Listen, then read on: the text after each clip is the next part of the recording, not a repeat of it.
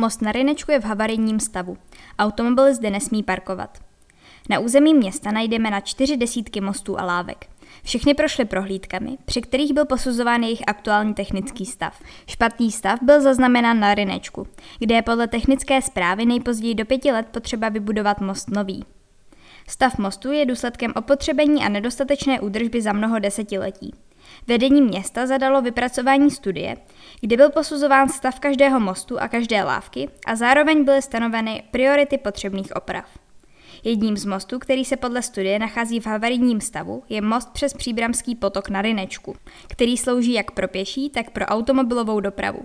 Podle nejnovějšího diagnostického stavebně technického průzkumu zpracovaného v únoru letošního roku je další užívání mostu podmíněno nutným vyparkováním automobilů z prostoru mostovky a zároveň je potřeba nejdéle do pěti let zrealizovat výstavbu nového mostu.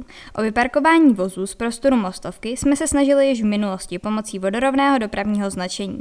Jak se můžeme denodenně přesvědčit, motoristé dopravní značení omezující parkování nerespektují. Proto jsme se rozhodli k osazení zábran. Zároveň připravujeme projekt na nový most, který bychom chtěli postavit v ideálním případě do tří let, uvedl místostarosta Martin Buršík. Osazení dopravních zábran, tzv. balisetů, neomezuje dopravní obslužnost oblasti, pouze vede k vyparkování vozů z prostoru samotné mostovky.